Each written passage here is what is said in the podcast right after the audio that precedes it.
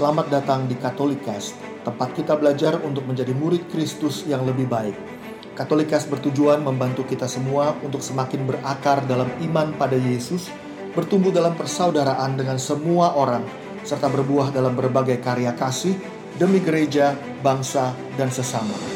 Katolikas berisi cerita kesaksian dan refleksi hidup sebagai pengikut Kristus, katekese iman yang relevan dan praktis untuk hidup sehari-hari, serta dialog topik-topik kekinian dengan berbagai narasumber untuk memperkaya hidup iman kita semuanya. Selamat mendengarkan, Tuhan memberkati.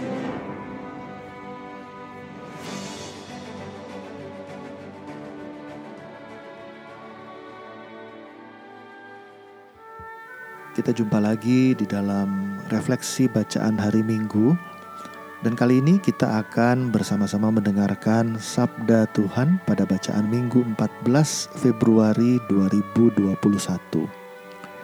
Bacaan pertama diambil dari kitab Imamat bab 13 ayat 1 dan 2 lalu ayat 44 hingga 46.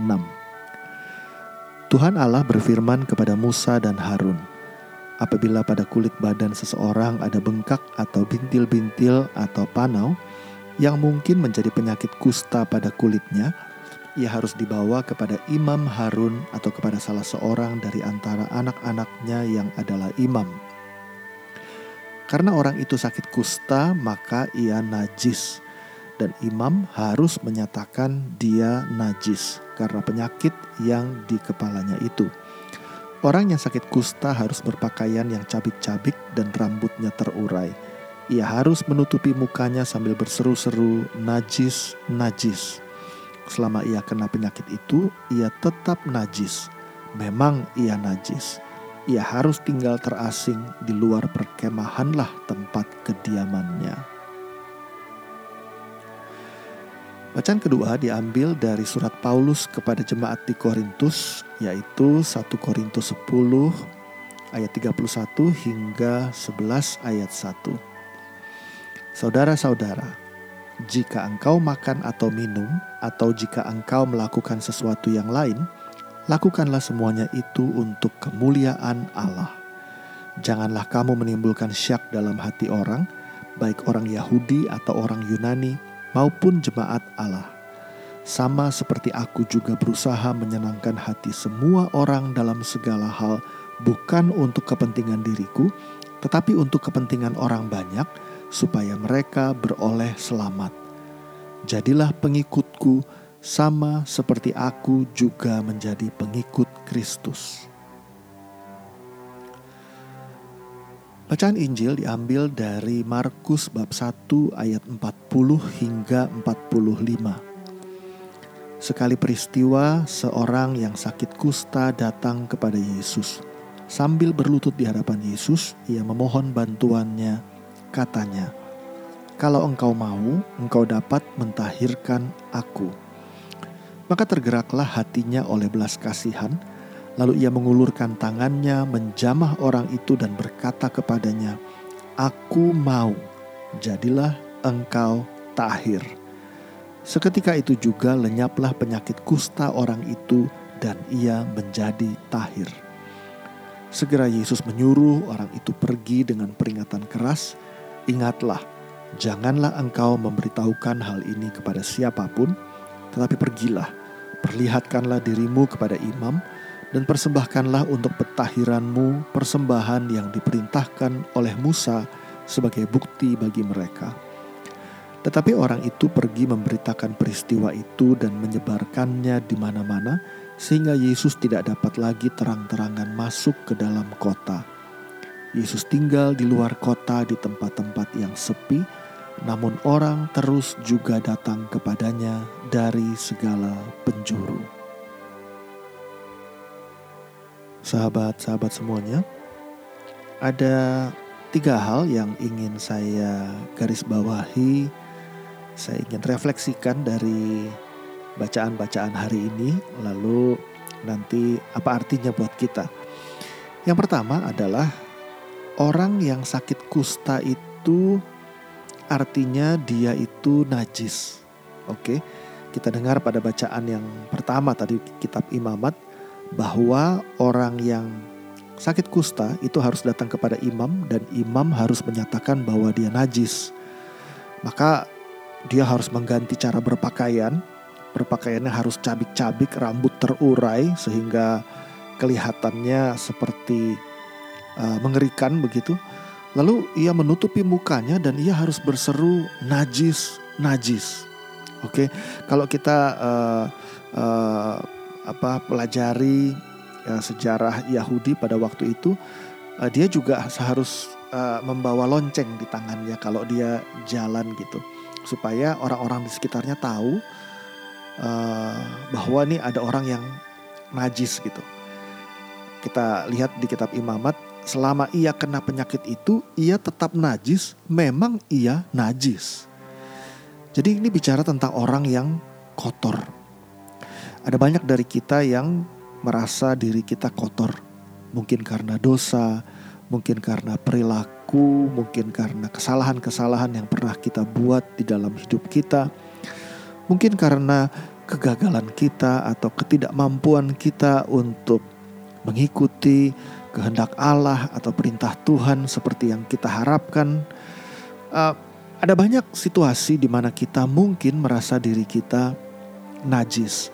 Bahkan bagi sebagian orang bukan hanya merasa, kita sungguh percaya bahwa kita itu najis karena berbagai situasi yang membentuk kita. Uh, waktu kita masih kecil atau dalam proses kita pertumbuhan, remaja, menjadi dewasa, sering kali ada banyak label-label yang orang berikan kepada kita juga yang mungkin labelnya bukan kata najis, tetapi hal-hal yang negatif yang melekat pada kita, sehingga kita menjalani hidup kita sehari-hari merasa bahwa diri kita najis atau berbagai label negatif lainnya. Itu poin yang pertama, pokok yang pertama. Pokok yang kedua adalah waktu seseorang itu najis, kitab Imamat mengatakan bahwa ia harus tinggal terasing di luar perkemahanlah tempat kediamannya. Artinya dia dijauhi oleh orang-orang. Dia tidak bisa bersosialisasi. Orang-orang menjauhi dia, orang-orang mengasingkan orang ini sehingga orang ini pasti merasa kesepian, orang ini merasa dibuang, orang ini merasa ditelantarkan, Ingat tadi ke mana pun dia pergi dia harus membawa lonceng supaya orang-orang yang ada di sekitarnya bisa sadar karena mendengar suara lonceng lalu menjauh.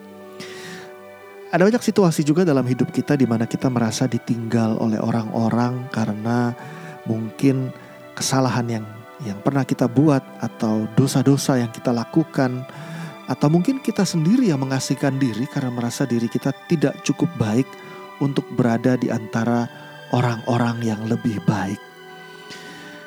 Namun ada kabar gembira yaitu poin yang ketiga. Pada bacaan Injil kita lihat bahwa ada orang sakit kusta yang selama ini percaya dirinya najis dan diasingkan oleh orang banyak dan bayangkan dia bertahun-tahun hidup dengan situasi yang seperti itu. Tetapi waktu ada Yesus, orang kusta ini berani datang kepada Yesus lalu berlutut di hadapan Yesus. Orang ini ambil resiko bahwa mungkin Yesus akan menjauh. Tapi dia percaya ada sesuatu yang bergerak di dalam hatinya yang mengatakan bahwa kali ini pribadi ini bisa memberikan harapan baru kepadaku.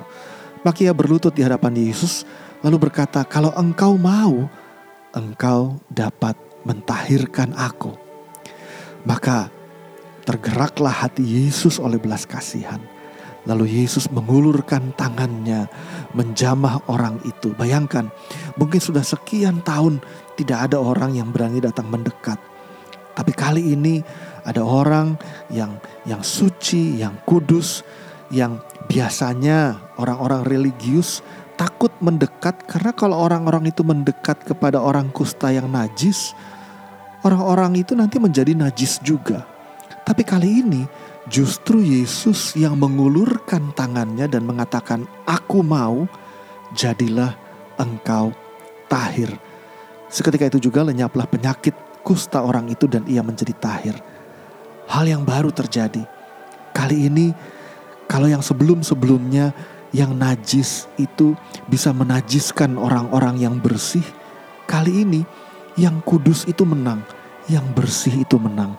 Karena waktu yang kudus mengulurkan tangannya kepada yang najis, yang najis menjadi tahir karena Yesus.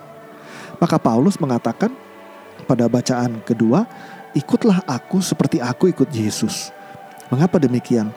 Karena Paulus sendiri tahu bahwa dia adalah orang yang najis dan berdosa, tetapi Yesus yang menampakkan diri dan menyembuhkan Paulus sehingga Paulus menjadi tahir dan kemudian hidup di dalam Tuhan dan mewartakan Tuhan. Maka ketiga pokok ini teman-teman sahabat semuanya adalah kabar gembira bagi kita. Sebentar lagi kita memasuki masa prapaskah. Rabu ini adalah hari Rabu Abu dan Tuhan mau mentahirkan kita semua. Semua yang menyadari betapa kita najis dan kotor di hadapan Tuhan. Semua yang tahu betapa mungkin kita kesepian, mungkin kita terasing, mungkin kita merasa jauh dari relasi yang kita harapkan, mungkin kita jauh dari kebersihan yang kita rindukan. Datanglah pada Yesus, sebab Yesus mau mentahirkan kita dan sanggup menyembuhkan memulihkan kita semua.